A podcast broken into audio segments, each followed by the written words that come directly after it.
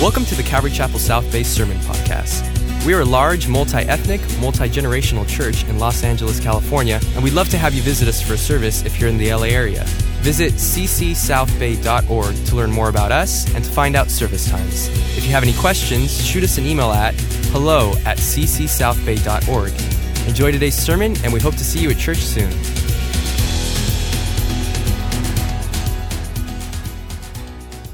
Who brought your Bible tonight? Say word. word. This is what you need. You don't need no mo- more money. You don't need a relationship. You don't need what you think you need. You need Jesus.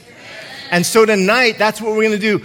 Uh, the Holy Spirit kind of prompted me. Uh, in Matthew, it says, For where, where your treasure is, that's where what?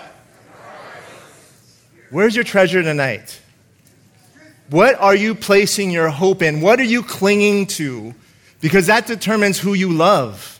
That determines who you worship. That determines who you honor. And I pray that not the physical book that we're holding in our hands, but the Word of God, Jesus, is what you treasure. A lot of times we invest in a lot of things.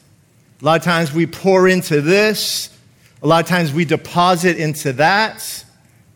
We need to deposit, we need to invest in the invisible, the things that we can't see, the things that aren't tangible, right? Sometimes we want to see results. Anyone here results oriented? You want to see if I do this, I want to see it multiply. If I do this, I want to see it explode. What about I just trust God and do and see what He wants to do with it, right? And so tonight we're going to be talking about the study is called the matter, matters of the heart. This, not the physical heart, but in Proverbs says, guard your heart, for it's the wellspring of life. Out of this flows everything, doesn't it? And if you don't learn how to guard it, guess what? There's an enemy who wants to rip you off. There's someone who wants to break you down. Someone who wants to take everything in your life and drop you. But we have one man, one God man. His name is Jesus. And he's the one that we're going to put our treasure in. And so tonight, we're going to pray and ask the Lord to bless our time. And um, I want you to think about that tonight. What am I investing in? One of the things that we that you can tangibly do, the Lord is blessed. Uh, one of the things I want to share with you, we have a youth camp coming up in about a week or so, and the Lord blessed us with a, a financial dollar amount so we could send kids. That's God using us to invest in the invisible. That's, that's what we want to be able to do. So, if that's something you want to continue to do, if you know young people, high school, middle school, uh, stop by the table on your way out so that you can invest in the eternal, right? Let's stop focusing on what we can see and start focusing on what we believe. There's a difference, right? We walk by faith and not by. So, church, let's do that. Let's pray. Father God, we come today because we believe your word, and your word is greater than anything we could even conjure up in our own mind and our heart. And so tonight, expose things within our own heart. God, if there be sin, if there be compromise, if there be complacency in our life tonight, would you reveal that? Shine your light in the midst of a darkness of our lives, God. And Father, if there be anything, even in our own hearts, God, if we're divided, if our heart is divided, at one foot in the world and one foot with you, God, would you make it clear as to how you want us to follow you? So I thank you for our church. Thank you, God, for the worship team. Thank you for Pastor Jeff and Pastor Chet. Thank you, God, for this new season we're in. You are here. Holy Spirit, we welcome you tonight, God. We ask you would have your way. So, Father, we thank you. We love you. When we pray this in the mighty name of Jesus, and everybody said, Amen. Amen. Amen. So tonight we'll be picking up from, if you're last week, anyone here last week, say amen. All right. So last week we were in Philippians. So we're going to continue to be there. Philippians chapter 1. We're going to be looking at verses 10 through 30. So 20 verses. So we're going to, we're going to take some time today and just highlight a couple things that the Lord may be speaking to a lot of us tonight. But Philippians chapter 1, verses uh, 10 through 30. So, this is as we talked about the heart. If you hear last week, remember we talked about how Paul had this beautiful prayer to the church in Philippi, the Philippian church. And he said, Hey guys, what I want you to do, I'm thinking about you, and that's why it's on my heart. Remember, we talked about how the mind and the heart are connected, right? We want God to renew our mind, to transform us because it impacts our hearts. And because God has impacted our hearts, we're learning how to love who He loves. We're learning how to love the unlovable. We're learning to love those that are difficult and challenging, but also that His love has no bounds. The Bible specifically says, right? The love of Christ, neither height nor depth or any created thing could ever separate me from the love of God, the love of Jesus Christ. And so, as we move forward today, Paul, as he's speaking to the Philippian church, he wants to break down a couple things to us. And can I share this tonight? Um, with our mind and our mindset. Maybe tonight God needs to move out some stuff up in here and needs to put it in the deleted box. Think about that. Sometimes we got to ask God, God, if there's things in here that you need to remove, some past experience, some trauma, something that happened in the past that no longer needs to reside here, Holy Spirit would just blow it away tonight. Whatever that might be. Because guess what? That blocks that prevents me from hearing God. That prevents me from seeing God, doesn't it? Your mind affects how you act, doesn't it? When you came, you walked in, you're like, eeny, meeny, miny, mo, here's where I'm going to sit, right? You made a conscious choice, did you not? And if there's someone here in the church you wanted to avoid, but we don't do that, right? You kind of went the other way, right? Your mind controlled your heart. Did it not? So, God, renew Renew my mind, transform me even tonight. Paul goes on, we're going to pick it up verse 10. Remember, or verse 9, we'll do verse 9. For God, uh, and it says here, and this is I pray, remember Paul's prayer, that your love may abound, it may grow, it may blossom, it may overflow still more and more in knowledge and in discernment. And here we pick it up, verse 10. That you may approve the things which are excellent, that you may be sincere and without offense to the day of Jesus Christ and then being filled with the fruit of righteousness, which are by Christ, Jesus, Jesus Christ, the glory and praise of God. So, three things he says here as a result. Because this love is overflowing, number one, it says real simply that you'll be able to approve what is excellent. That from your perspective, you always say, This is what life is really all about. Do you remember prior to Jesus Christ, prior to conversion, you thought these things in the world would make you happy, correct? And what do you do? He transforms your mind. You think differently. So, because we have the love of Christ overflowing in our life, I'm going to think, I'm going to act. Uh, my perspective on what really matters. We talked about treasure tonight, right? What really matters? If we all had a physical treasure box, what would you put in there tonight? If you could pick three things tangible, invisible, what three things would you put in there?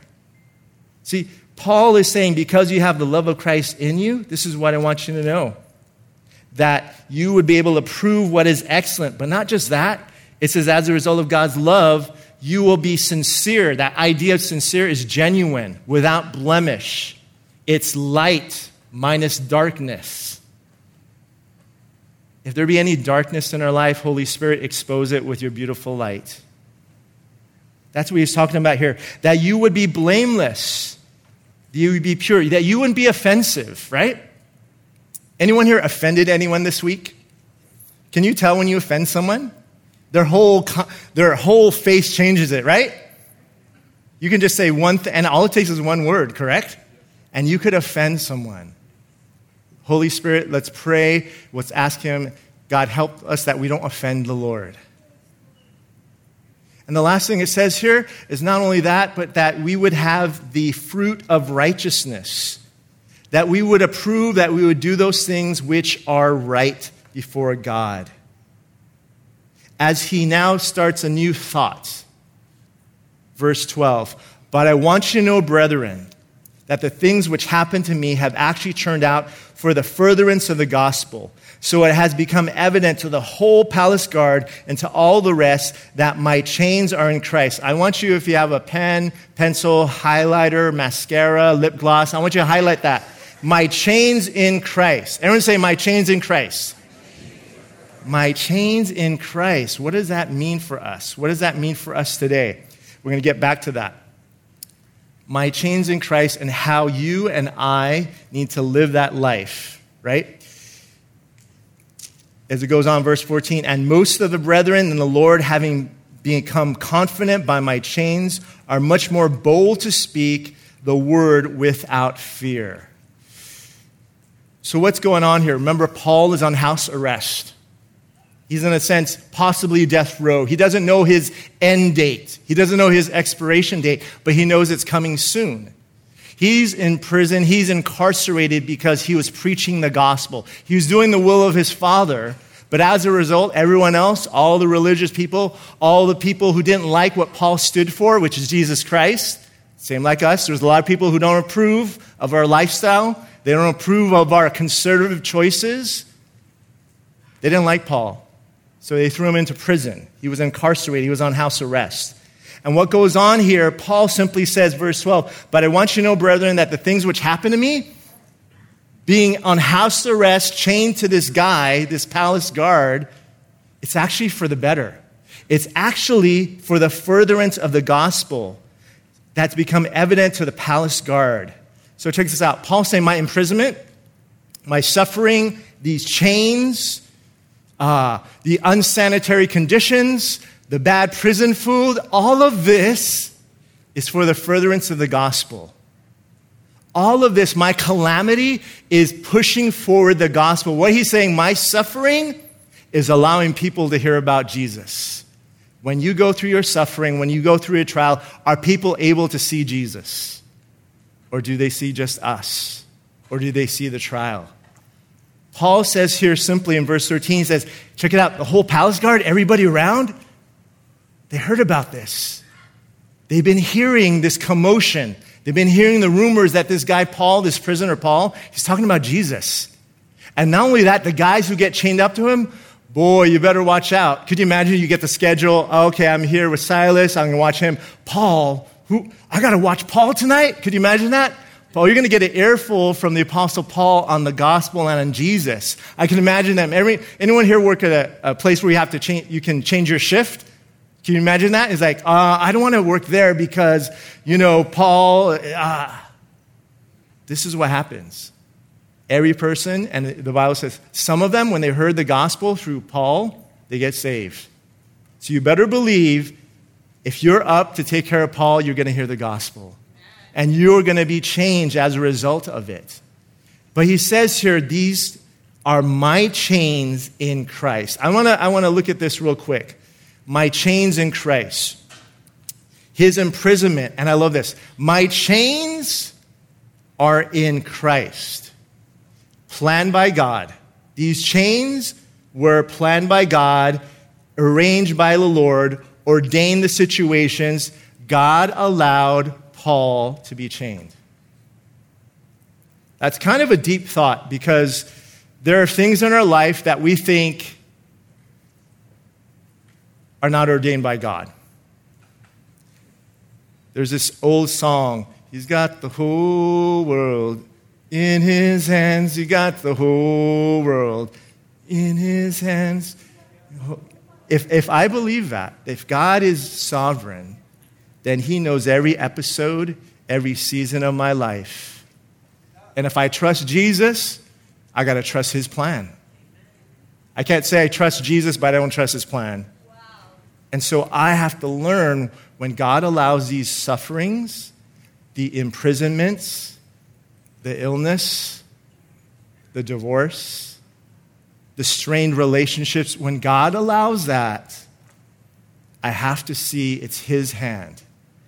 Paul pleaded, remember? Second Corinthians, uh, it says real simply, and he said to me, when Paul pleaded that the thorn in his flesh, and remember that passage?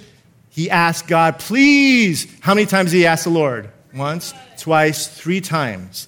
He said, three times, God, if it be possible, remove this thorn. And what did Jesus say? Let's read this. Can we read this? Verse 13. And he said to me, My grace is sufficient for you for my strength is made perfect in weakness. Let's, can we say that, say that with a little bit more passion, like you love the word of God? Can we try this? All right, ready? One, two, three.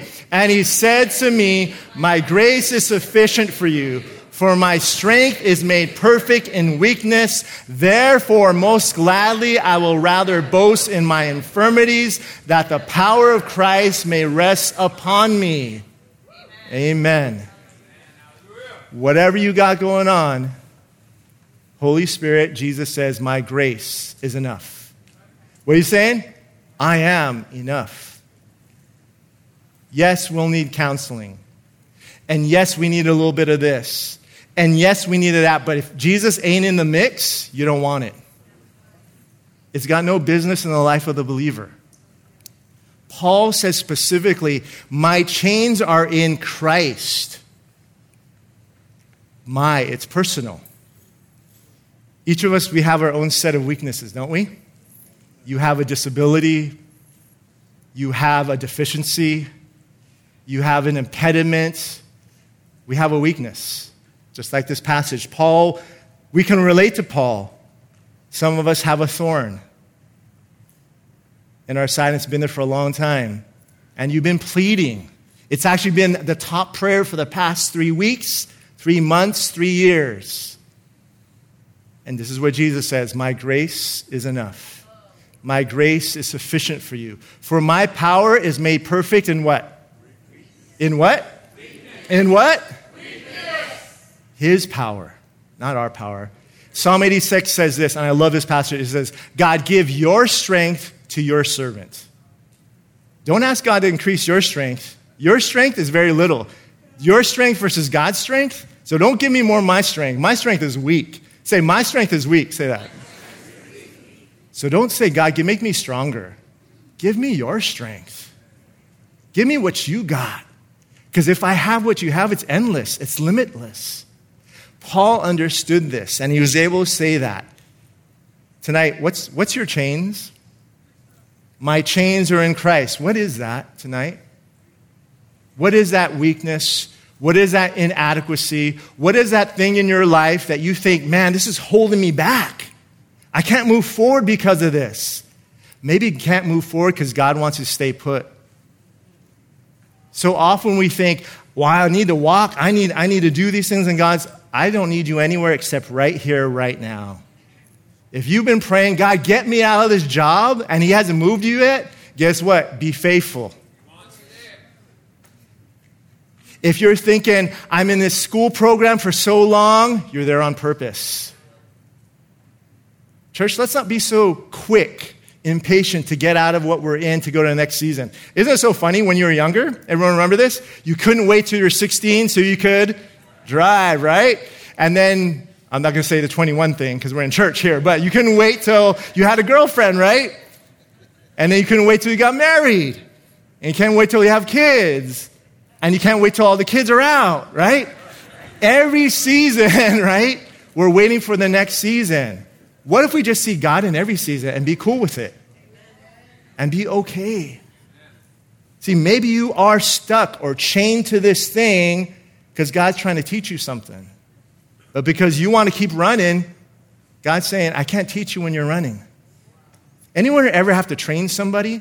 Could you imagine you were working at McDonald's, Mickey D's, um, and the person you're training just kept running around? Imagine that. How crazy. They're running around all through the kitchen in McDonald's, Mickey D's, right? Are you able to train them? Maybe God's saying tonight, you need to pause and wait on me.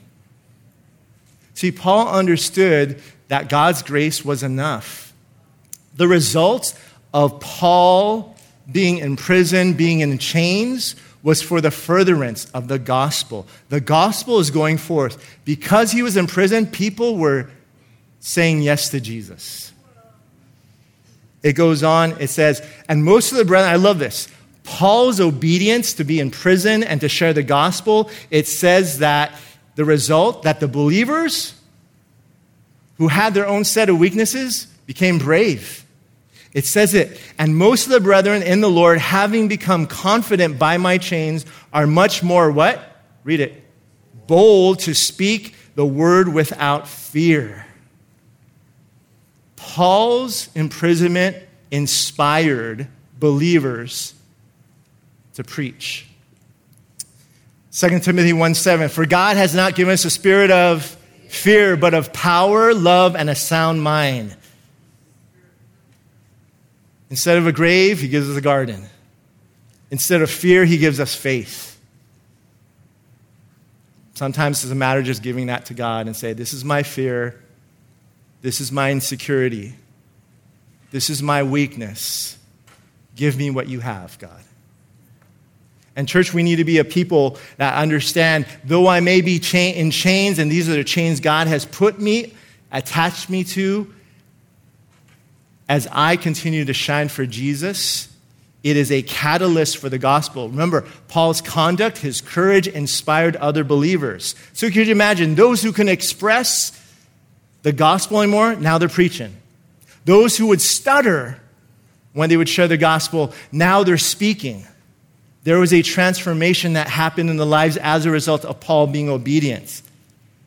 Paul's chains, his challenges, became an entrance for believers to be brave, for the boldness. Our problems and pains in this life can become a pathway for revival in our relationship with Jesus. Our problems and pains, whatever you got, whatever your trials and troubles and tribulations are, if we allow it to, it can be a pathway for revival in our hearts, in our relationship with Jesus. You know why something uh, goes stale? Because it's untouched. Right? You forget about it. Bread, right? Gets moldy if you don't touch it. If you leave it in the pantry, leave it somewhere, it eventually gets moldy. Sometimes our hearts and our lives, if we don't allow the Holy Spirit to touch those areas, it gets stale. It gets spoiled. Remember the manna? What they say? Don't save it for the next day, it's going to get spoiled.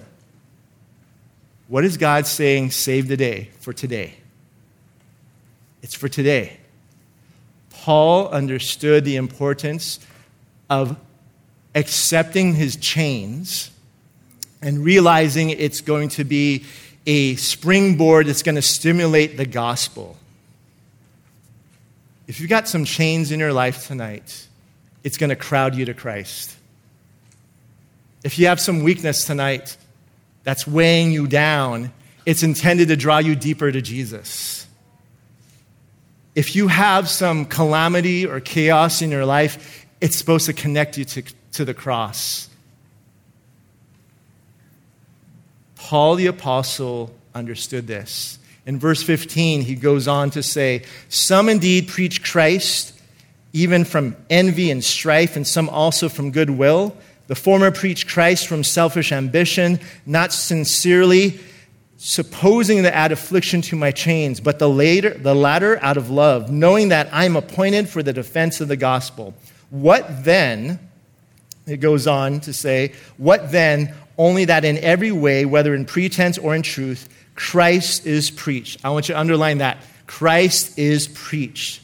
And in this I rejoice, yes, and will rejoice. Paul simply is saying here, acknowledging, hey, there's some people out there that are preaching Christ for their own personal gain. He says, out of jealousy, out of envy, out of strife, out of, out of rivalry, out of selfish.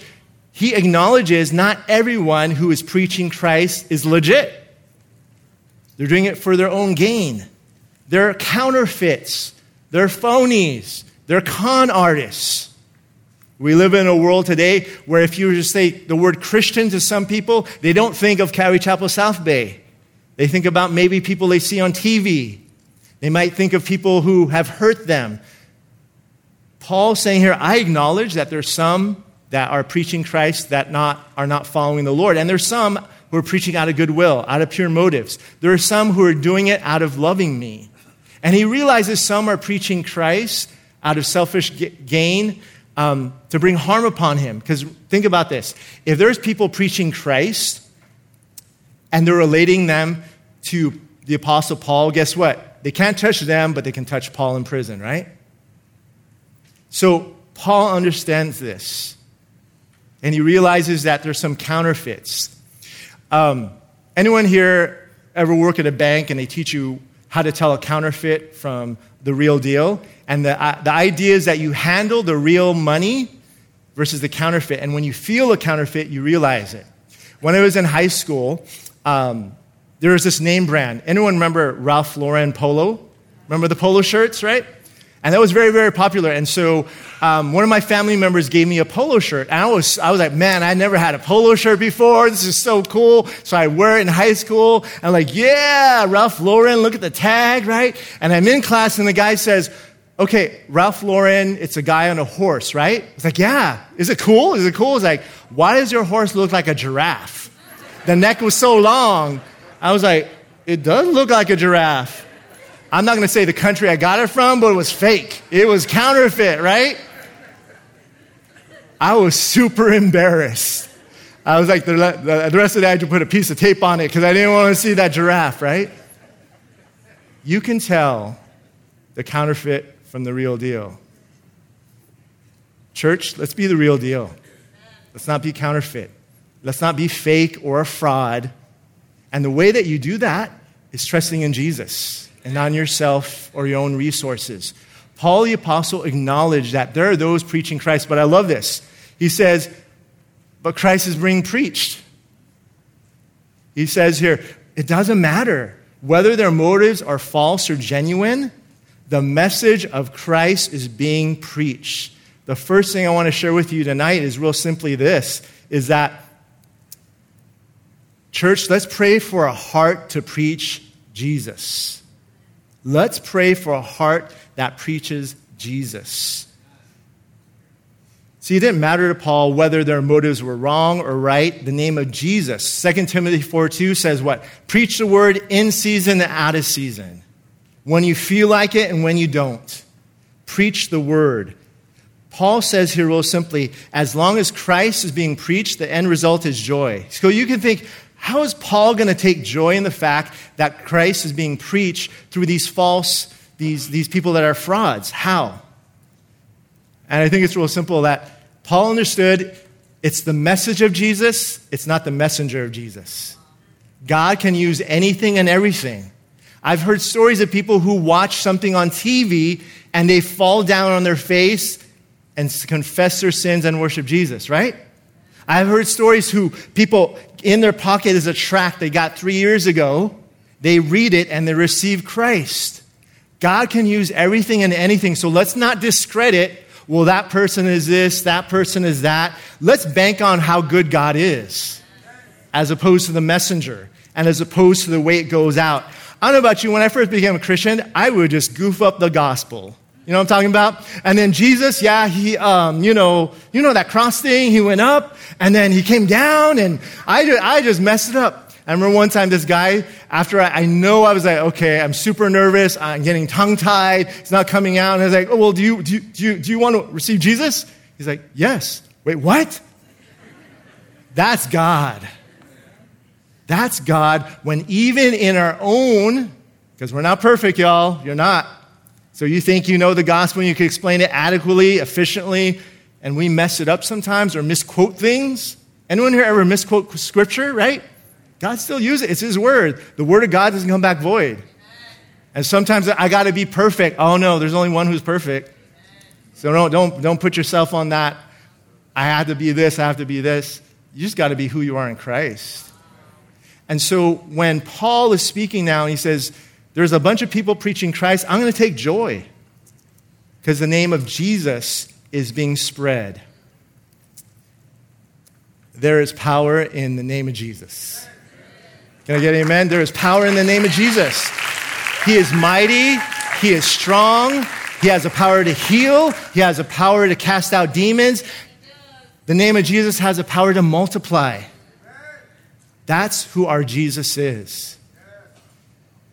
Philippians chapter 2, verse 10 that the name of Jesus, every knee shall bow and tongue confess that Jesus Christ is Lord. It's at the name. When I first came on staff here at Calvary Chapel South Bay, um, I was over at our high school ministry, and we used to have what's called a pastoral phone. So basically, it was a church phone number that if an emergency happened in your life, you would be able to call this number 24 7. Maybe an accident, maybe you wanted prayer for something, um, maybe you had a family member who was in the hospital, you could call this number 24 7. Pretty much it started at 6 a.m., I'm sorry, 6 p.m. to 6 a.m., and each of the pastors, we would have a day where we'd have the phone. So anytime it would ring, Calvary Chapel South Bay, this is Dennis, how can I help you today? And they would share their deal. Well, it was my first year on staff here, and it was Thanksgiving weekend. Uh, I was one of the few pastors that was single. So basically, no wife, no life, you get the phone for Thanksgiving weekend. Okay, thank you very much. All right, so I had the phone, it was my family's house, Thanksgiving Day, eating turkey, you know, doing the whole deal, and around 10 o'clock at night, I get a call Hi, this is Dennis. How can I help you today? The individual, the woman says, My father's uh, in the hospital. I don't know if he's going to make it. Can you come and pray? Okay, sure. And by the way, he's not a believer. So can you work on that? Okay, all right, cool. So I'm driving from Carson down Carson Street, and I'm like super nervous. This is the first time I've ever done anything like this. Get into Harbor UCLA right here. I walk in, and the room is full of people. And where are my Latino people at? Woo, you roll deep. There are about 30 people in that, right? I, and you're like my people, Filipinos. You, you all emotional, right? Oh, just, I'm just going crazy. I, I walk in. I'm like, okay, Lord, what do I do? And the woman who attended here, my father, and I see him. Okay, okay, great. Um, okay. She's like, go ahead, go ahead. All right, uh, let me have a seat here. I'm just super. I was like, all right. Um, and as soon as Mr. Lopez and the whole family goes, boom, uh, Mr. Lopez, um, uh, I, I, I hear you, you're not going to make it. You know, I'm just like fumbling. I'm just like, oh, granted, praise God, he was in a coma. All right, so, so anyway, I'm there and I just said, Mr. Lopez, I'm here. Your daughter called me and I just want to tell you about Jesus. And I, I prayed and I didn't even know what I said after that, honestly. At the end, I says, Mr. Lopez, if, if you want to receive Jesus, and his hand was like this, I was like, okay, Mr. Lopez, if you want to receive Jesus, if you can hear me, just squeeze my hand. And nothing, right? Okay. Mr. Lopez, maybe you didn't hear me the first time, but if you want to receive Jesus, squeeze my hand. And this gentle squeeze. I was like, whoo, right? All right. I know you can't pray back, but I'm going to pray for you, Mr. Lopez. And I pray with him. And I'm holding his hand for another two, three minutes. And all of a sudden, the goes, eh. so he flatlines. Okay, Latino people, and all the nurses come in, and I stand back. And I remember walking, get in my car, in the parking lot there. That's the power of the name of Jesus. I, if God can use a donkey, he can use an inexperienced believer who has no idea what they're doing. Preach, have a heart to preach Jesus. He can do the work if I allow him to. And as I develop and cultivate my heart to preach Jesus, it's going to give me a greater purpose, right? Because the next time that call came, guess what? I didn't come hesitant. I was like, all right, we're about to do this. Okay, let's see, right? Not me, but him. I wasn't going in my, my strength or my worth or my experience, but in the name of Jesus. Paul goes on, and I love this, and it's probably one of my favorite parts of chapter 1. Verse 19 For I know that this will turn out for my deliverance through your prayer and supply of the Spirit of Jesus Christ, that according to my earnest, right? According to my earnest expectation and hope that in nothing I shall be ashamed but with all boldness, it says real simply, but with all boldness, that as always, so now also Christ will be magnified in my body, whether by life or by death. One of my favorite passages, verse 21 For to me to live is Christ, and to die is. But if I live on in the flesh, this will mean fruit from my labor. Yet what shall I choose? I cannot tell. For I am hard pressed between the two, having a desire to depart and be with Christ, which is far better. Nevertheless, to remain in the flesh is more needful for you. And being confident of this, Paul says, that I know that I shall remain and continue with you all for your progress and faith of faith, that rejoicing for me may be more abundant in Jesus Christ by my coming to you again. Church, let's have a heart to live for Christ and maybe at times die for Christ. Paul was ready. He understood that. He basically said, I want Christ to be magnified, amplified in my life. Whether I live or whether I die, I want people to see Jesus. That's, that was his aim, that his life or death would honor God. That as I reflect Christ for my life is the thing. The idea, if our life is like a magnifying glass, because there's that, that that Christ would be magnified through my life. When people see my life, their view of Jesus would become bigger and bigger. That he's not just a good man, that he's just not a prophet, that he's not just a regular, religious figure, that he's the Son of God.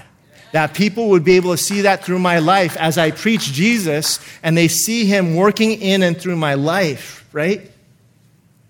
Remember Jesus when Lazarus was in the tomb, and Martha and Mary says, Jesus, what's up? If you had been here, our brother wouldn't have died. And Jesus says simply, Martha, Mary, I'm the resurrection and life, right? I'm the resurrection and the life. He who believes in me, though he may die, he shall live. Paul understood this. Though I die or I live, my life is to glorify Jesus. Nothing else. I have, we have the privilege here as pastors to officiate memorials. And in these funerals, at times, we will have people come up and share a eulogy or a story. My favorite part about believers who go to be with the Lord is when people come up and they share about the individual, their loved one. They come up and they share stories about, I thank God for bringing Uncle so and so my life. Because of his life, I'm closer to Jesus.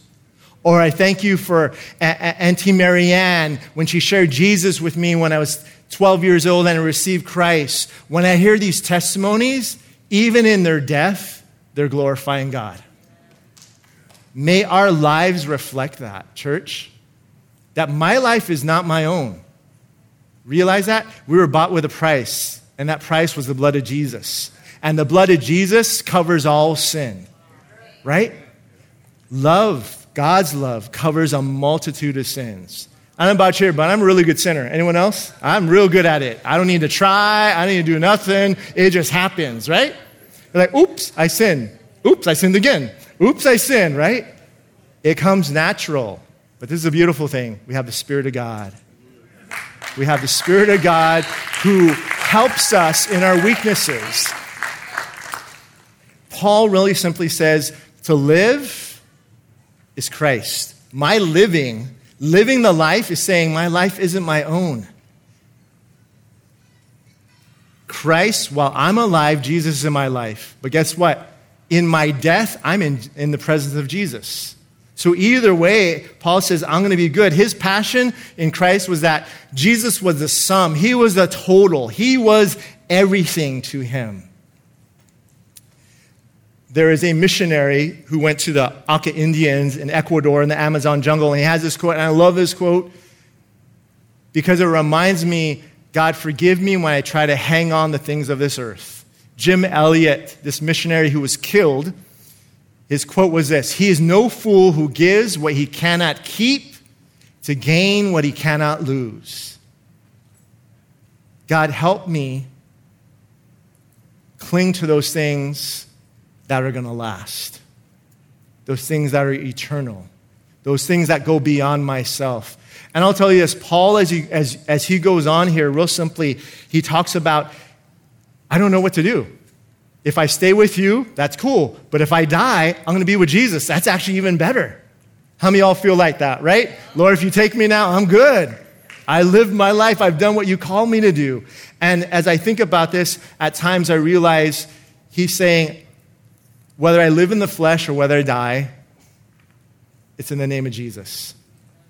Verse 22, he actually says, I cannot tell. He says real simply here, but if I live on the flesh, this will mean fruit from my labor. Yet what shall I choose? I cannot tell. I love this. Paul didn't have the answer right there. Should I be with Jesus? Should I be with you all here, the Philippian church? I love it. It's a great example of what it says in the gospel ask and he will give. Seek, and you will find. Knock, and the door will be open. Asking, seeking, knocking. This is a great example of Paul was like, I have two choices. I don't know which one is better. I don't know what you want, right? He goes on, he's like, I'm hard pressed. I'm between a rock and a hard place. We are in the same spot. We are earth born, but heaven bound, right? We're born of this earth. This is home for now, but our heart is there. Have you been heavenly minded or earthly minded lately?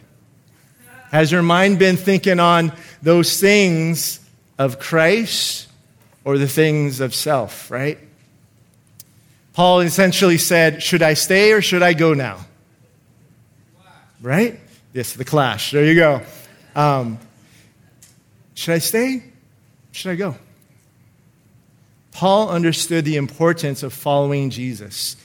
And I love this because as it goes on in the passage here, he simply says that from hard pressed between the two, having a desire to part and be with Christ, which is far better, nevertheless to remain in the flesh is more needful for you. He understood if I stayed, God has me here to help us, to help you, to see you grow.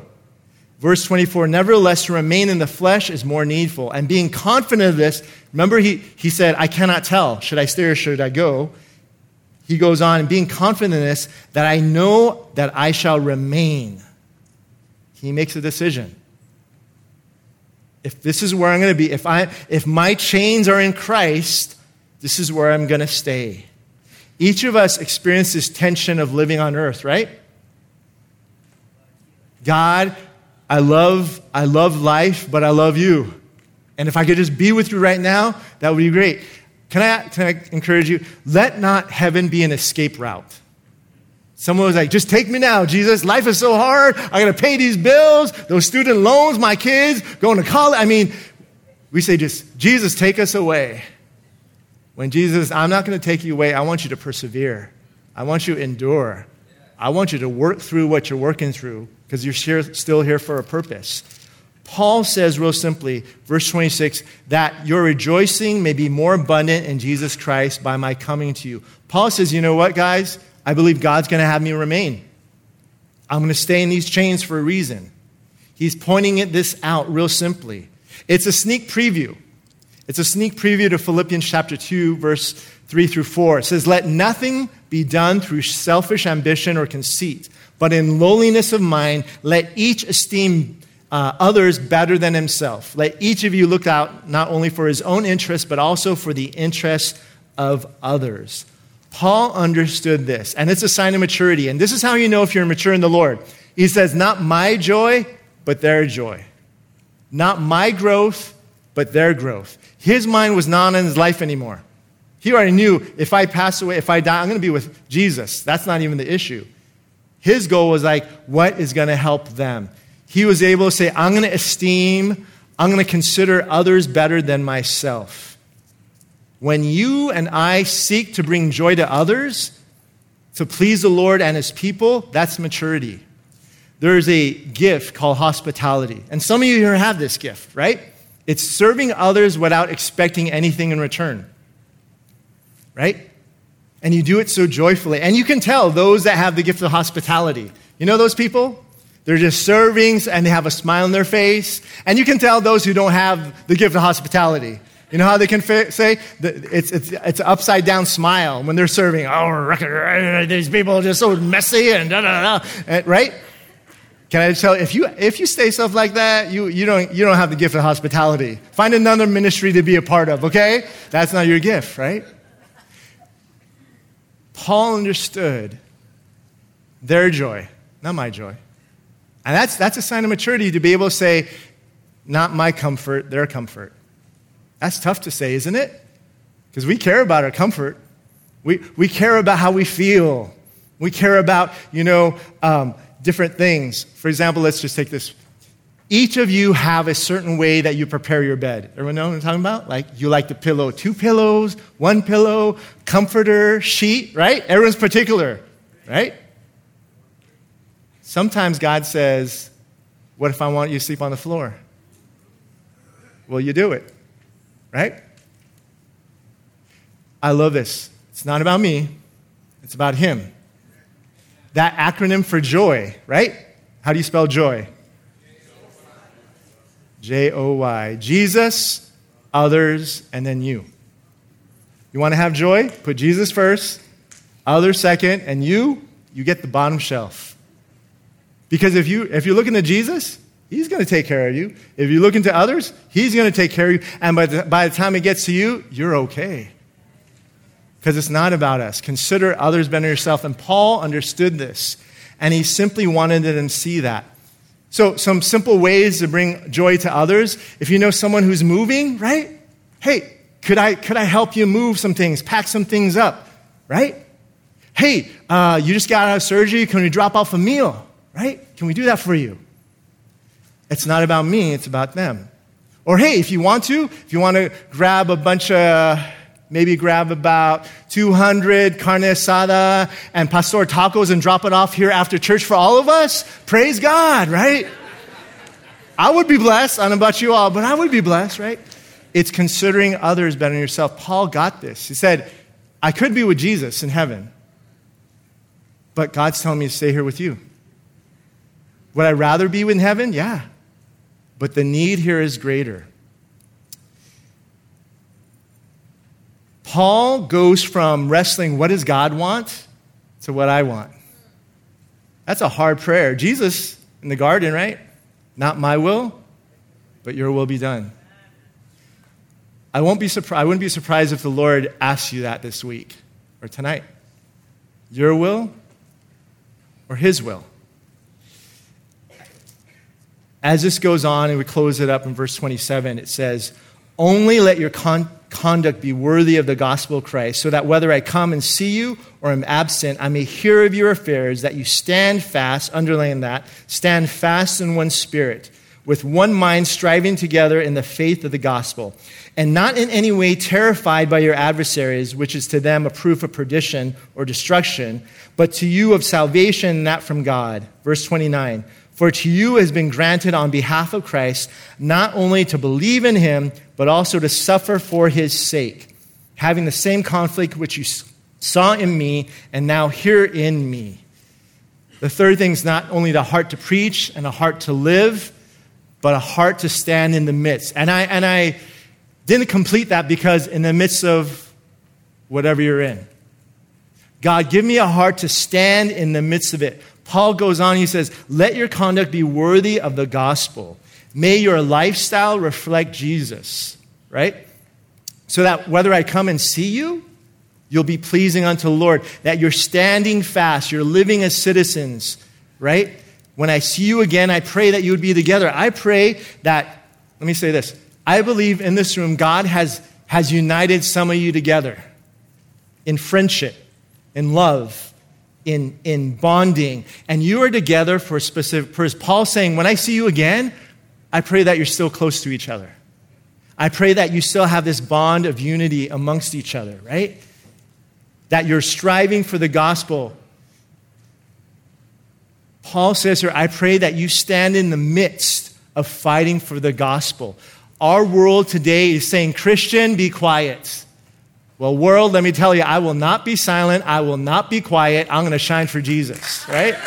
And so I think as we learn, as we hear from God, that we as a body of Christ, that we're going to stand for the gospel. Our world over the past two and a half years has been involved, and I'll say churches, has been involved a, a whole lot of worldly issues when we just got to be about the gospel. That's the truth. That's what changes people. Oftentimes we think if we do this, if we do that, if we, we try to manipulate, nobody here manipulates family members or nothing like that, right? You don't do none of that, right? You don't give no guilt trips anything like that. But if you did, right, that's God's job. Uh, third person Trinity, Holy Spirit, that's his job. You just speak the truth in love and let the Holy Spirit, parent, mom, dad, if you're trying to win your son or daughter to the Lord by every time, you know, and, and I, encourage, I encourage someone, hey, you know, if your child is not walking with the Lord, maybe in the room, just at night, pray over them. Well, this one lady said, I did that, Pastor Dennis, and they got angry. I go, what would you do?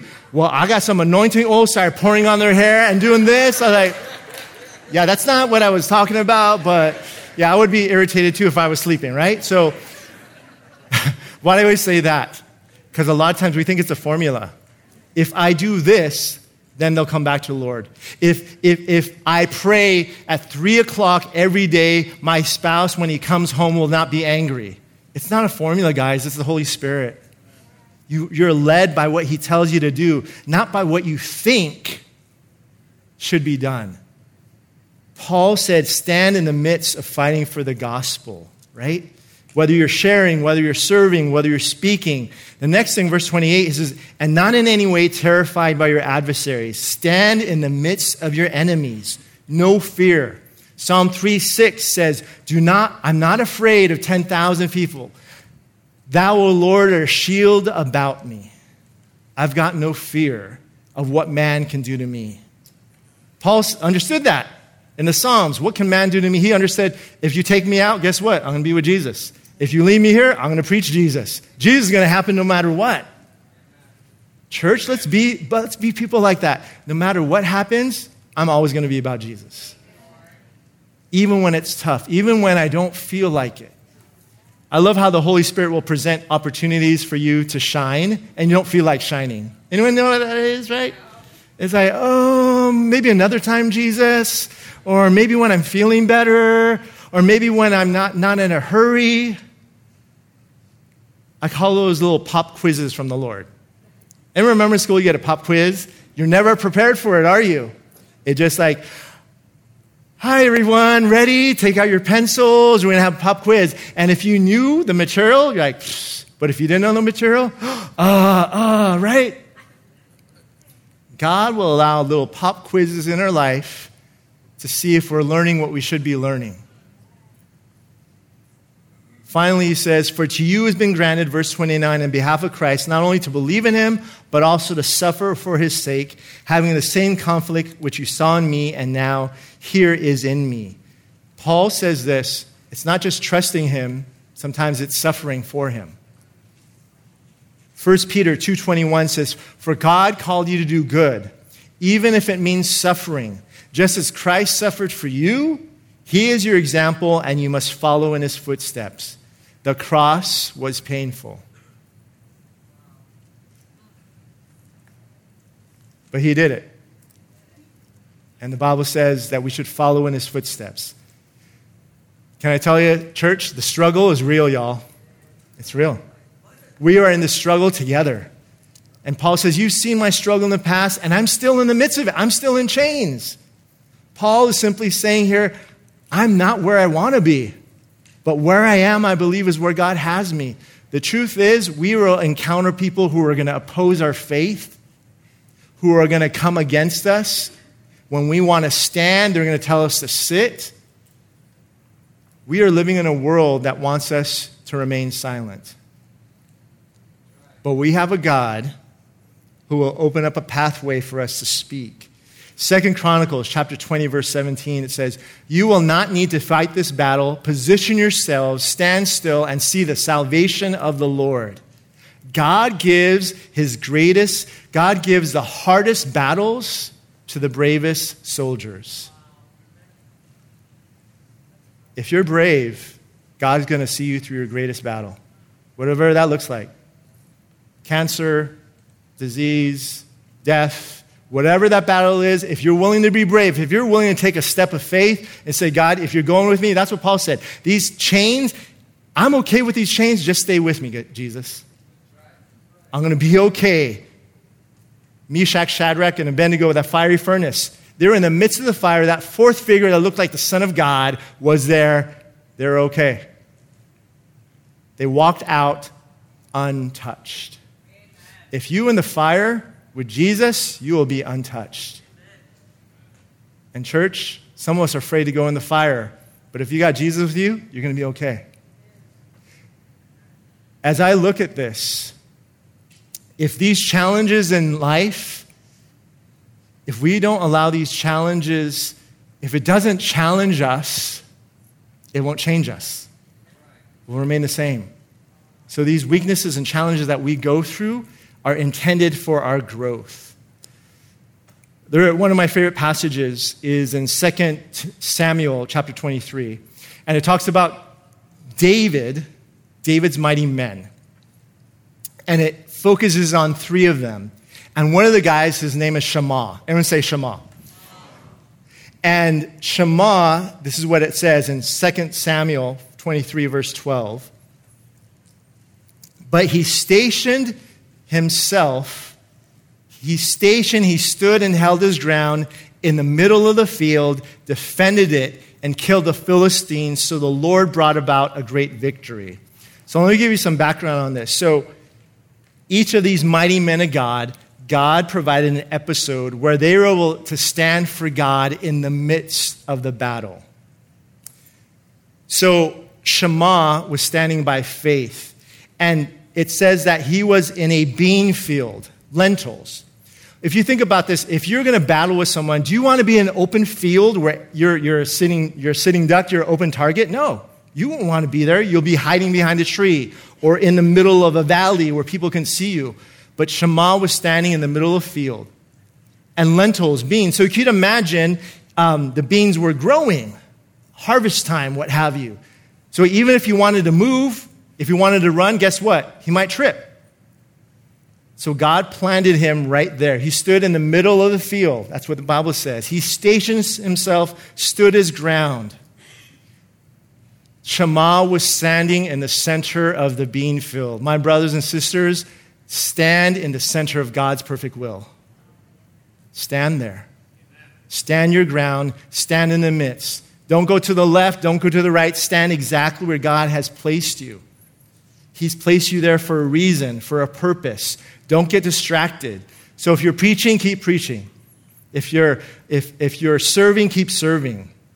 The Bible says specifically, he defended and killed the Philistines. So the Lord brought a great what? The Lord brought a great. Victory. I want you to get a visual here. Shammah is in the middle of this bean field in the center, and the Philistines come down. If there are five, ten, a thousand, the Bible says he defended and killed them all. How? God. He just had to stay where he was supposed to be. Think about it. He stayed put. If you want victory, oftentimes God will say, stay put, stay faithful. Don't run around, don't try to fix it, don't try to make it happen. Stay put, stay faithful, stay in the game. if we follow through the testing, there's going to be a testimony, right? If we remain in the battle, there's going to be a praise report. The greatest victories are always on the other side of the greatest battles. With every great battle, there's going to be great victory. If I stand, if I remain, if I station and hold my ground. Tonight, I believe God is calling some of us to stand because God wants to bring victory. Um, I believe for myself, and maybe for some of us here tonight, you're kind of going back and forth about something. And maybe tonight God's saying, I want you to stand in the gap on behalf of your children. I want you to stand in the gap on behalf of your marriage. I want you to stand in the gap on behalf of your family member who's ill. Oftentimes, what prevents me from standing is because I'm tired. If you're here tonight and, and you've been tired of that same prayer and thinking, will God, will God answer? Does, God hear me? Will, will, will it come to pass? my, my encouragement keep standing, keep praying. Don't let up. Don't let the enemy take any of this ground. Mom, dad, brother, sister, husband, wife, it's time for us to stand your ground on behalf of your loved ones, on behalf of our church on behalf of the city of LA. Let's stand and position ourselves in the center of God's will. Just like Shammah was in the center of this bean field, he knew he was supposed to be there, he did not move. Let's be a people. Nothing these things would move us, nor do I count my life dear to myself, that I might finish this race with joy and fulfill the ministry that God has entrusted to us, to you. And so tonight, um, I'm going to pray, and if tonight you believe that God's calling you to stand, um, to stand in the midst of whatever you're going through. Doing this prayer, I'm going to ask you to stand. Actually, I'm going to ask you to stand right now. If you tonight know you're in a spot where God's saying, I want you to stand in the midst of this. I want you to be strengthened. I want you to, to receive all that I have for you. I want you to stand, okay? And those that are sitting, I want you to lay a hand or stretch out a hand towards those people that are standing right now. Just stretch out a hand, or if you're close to them, lay a hand on them. Because I believe in the power in the name of Jesus, right? And those that are standing right now, because God is calling you to position yourselves God is calling you to remain faithful. God is calling you not to be moved or swayed, that God sees you standing. God sees you, and He knows you, and He loves you, and He has a great purpose and plan for your life. And so, in those moments when you want to give up, don't let up. Hang in there. I'm going to say, husbands and wives, could you just grab your spouse's hand right now? Don't let this, don't let nothing ever break that bond between you and your spouse, ever. What God has put together, let no man, let nothing separate. Don't let anything interfere in your relationship with Jesus. He's all that we need, He's all that we could ever want. Let's pray. Father God, we just come today and we believe. God, help our unbelief. God, for myself, there's a lot of unbelief, a lot of doubt, a lot of pessimism. And God, we want joy, we want peace, we want hope. And so, God, for those that are standing, representing, they're standing in the gap. They're standing because it's been tiring and the burden has been heavy, God. Thank you. They stand and they, they, they lift up their hands in surrender tonight, believing that you can carry their burden for them. God, your word says to feed on the faithfulness. God, we feed, we take in, we accept, we rejoice in the fact that you've been faithful before, you're going to be faithful again. Whatever they are dealing with tonight, God, whatever is ailing them, whatever is causing grief, we believe you can do the impossible in this place tonight. So, God, would you heal and would you touch? Would you revive, God, those things within us? You said in Revelations, those things that are about to die, God, you want to bring back to life. God, we lift up every prodigal son and daughter represented in this room tonight. God, bring them back home, God. Bring them back home to you, Jesus. We pray for every wayward spouse or parent or sibling, God. If they've been out in the world gallivanting, spending their life savings on worthless, thing, worthless things, God, bring them back home. And God, if some are just have been beat down by the enemy and some have been a bit terrified and weakened, God, tonight, strengthen them. God, give them your strength. Give them your strength tonight, God. And so we thank you for your thank you for your touch. Thank you for your, your voice. Thank you, God, for what you're going to do in this place, God. And we pray this in the powerful name of Jesus. And all of God's people said, Thanks for listening, and we hope you were encouraged by today's message. If you have any questions or just want to check us out, make sure to visit us at ccsouthbay.org. God bless you guys, and we'll see you next week.